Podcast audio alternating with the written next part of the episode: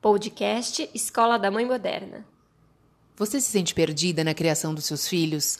Cansada de tentar seguir as milhares de técnicas milagrosas que você vê na internet? Então esse podcast é para você.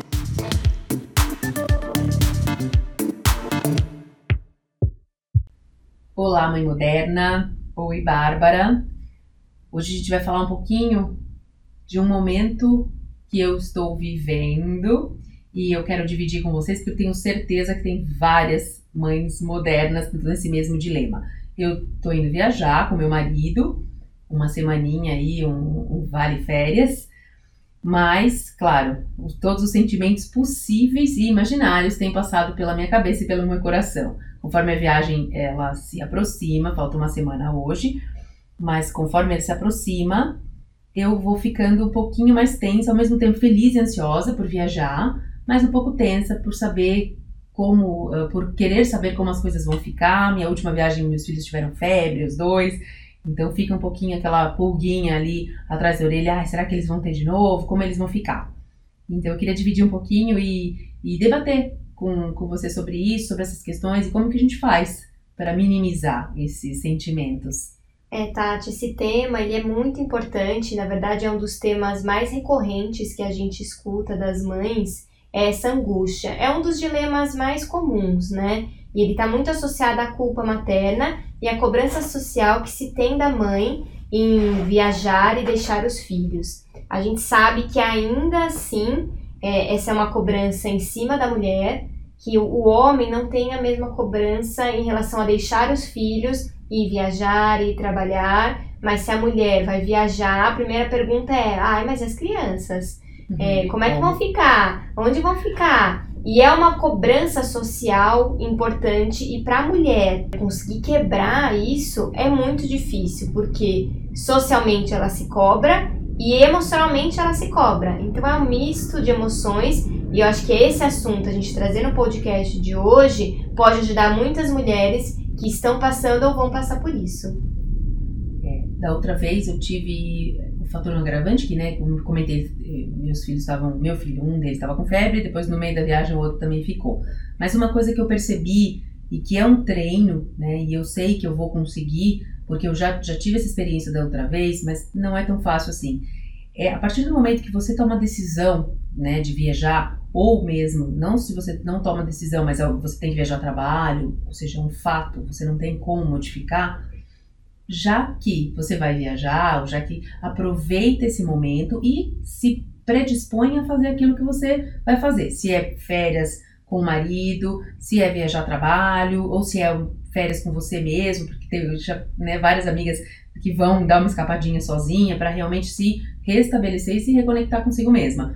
Mas tem que abraçar a causa. Então tem que fazer, primeiro, certifica de que está tudo certo em casa, que você deu, deixou a melhor estrutura possível, para que você tenha minimamente uma tranquilidade para ir. Eu acho que isso é, isso é legal, né? A gente ir com essa sensação de pelo menos que a gente deixou tudo, a gente fez tudo que podia ter feito. Sem dúvida. E a gente precisa ter em mente que a maternidade é um dos pontos que a mulher exerce e a gente precisa estar tá com os outros pontos de equilíbrio. O que acontece é que nós mulheres a gente acaba dando uma carga muito maior para a maternidade e as nossas outras áreas a gente não dá tanta importância. E isso é muito prejudicial, porque a gente, quando a gente está esvaziada em outras áreas, tudo isso afeta a forma como a gente materna. A nossa falta de paciência, a nossa falta de é, tranquilidade, a nossa falta de interesse, a nossa falta de paciência, de, de mil coisas, né? Nossa falta de presença, muitas vezes, de qualidade. E quando a gente se recarrega, a gente volta com uma energia muito maior e muito positiva. A gente precisa pensar que não estamos fazendo mal, pelo contrário, estamos fazendo um bem para as crianças quando a gente se cuida. É, em todos os sentidos, assim, não só um bem para pra gente, né, como, como pessoa, porque é importante. Eu tenho uma crença que é mãe feliz, filho feliz. Sim. Eu acho que é, isso ecoa dentro do sistema. Eu sempre fico pensando nisso, é como um sistema solar, né? O sol, ele brilha, ele tem que ter, ele aquece, ilumina os outros planetas ao redor e é um pouco isso. Acho que a mãe, o quanto mais fortalecida, quanto mais inteira, equilibrada ela tiver, é melhor para todo mundo que está ao redor dela. Então, esse acho que é um aspecto fundamental. E o outro é importante também esse espaço que a gente dá para o filho, para que o filho tenha autonomia, independente da idade. É importante eles também vivenciarem um pouco esse afastamento da, da mãe, uhum, né? Porque a gente está ali uhum. presente no dia a dia. Tem momentos que a gente até sufoca, porque Sim. mesmo que a gente não queira, por mais liberais ou é, que a gente dê independência, tem momentos assim que a gente quer controlar tudo, quer saber, quer fazer, às vezes na ânsia de educar e fazer com que o filho ande na linha, faça tudo correto, você vai lá, fala, interfere, e ele estando ou com os avós, ou com parentes, ou mesmo com as babás, enfim, cada um tem uma estrutura né, que, julga, eh, que julga importante aí deixar o filho. Mas independente disso, é uma outra experiência que o filho tem também. Quando Sim. são muito pequenininhos, acho que não entendem tanto, mas conforme vão crescendo, tem essa oportunidade de vivenciar essa experiência. Sem dúvida, Tati, você trouxe um ponto muito importante que é a forma como nós adultos a gente lida com as situações será a forma como essa criança vai receber e também lidar com elas. Então, uma coisa que eu sempre digo para os pais no consultório é: a verdade é sempre o melhor caminho. Quando a gente tenta é, diminuir ou camuflar a verdade, isso toma proporções no psicológico dessa criança muito grande. Porque uma delas é a nossa própria culpa de estar enganando.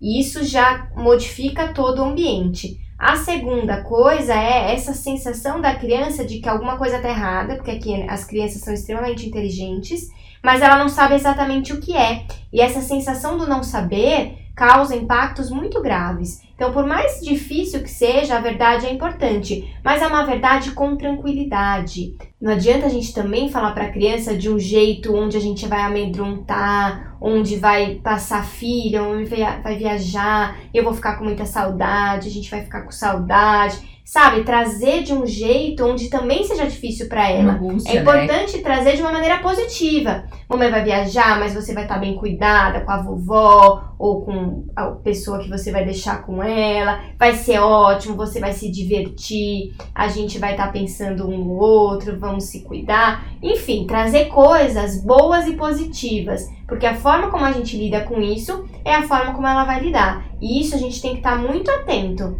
porque a, as reações emocionais de adoecimento, por exemplo, tem tudo a ver com essa transição e essa forma que a gente está passando. Tanto nosso adoecimento quanto deles. E uma coisa que eu acho bem interessante, que eu vivenciei com outras, com amigas, até com família mesmo, com parentes, e que eu realmente, isso eu não faço. É uma daquelas coisas que eu falei, nunca vou fazer e eu não faço.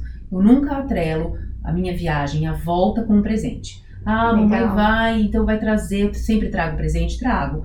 Mas eu nunca atrelo. Ai, mamãe vai te trazer um presente bem bonito. Com uma recompensa. Exatamente, né? porque eu não quero, jamais eu quero que eles entendam que a minha chegada vai trazer um presente para eles.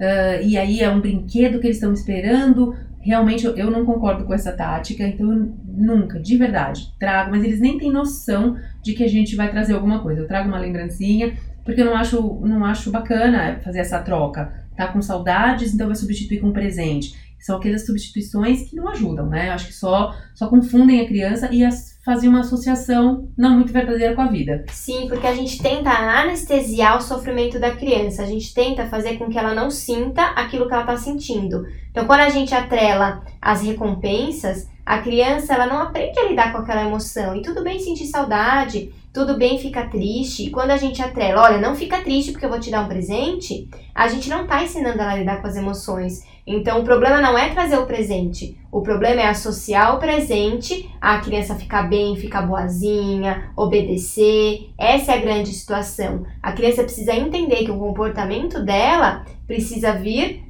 de uma intenção interna e não externa. é um ponto bastante interessante. É, e que, o, e que o, a grande alegria do reencontro é a presença, Sim. é a volta da mãe e do pai, né? Uhum. né pro, pro O estar lar. junto é o presente. Exatamente, é não o que o conteúdo, né? Eu acho que isso eu já vi várias vezes e realmente eu, eu não gosto. Pra mim, eu não acho que é, que é legal. Eu não faço isso mesmo.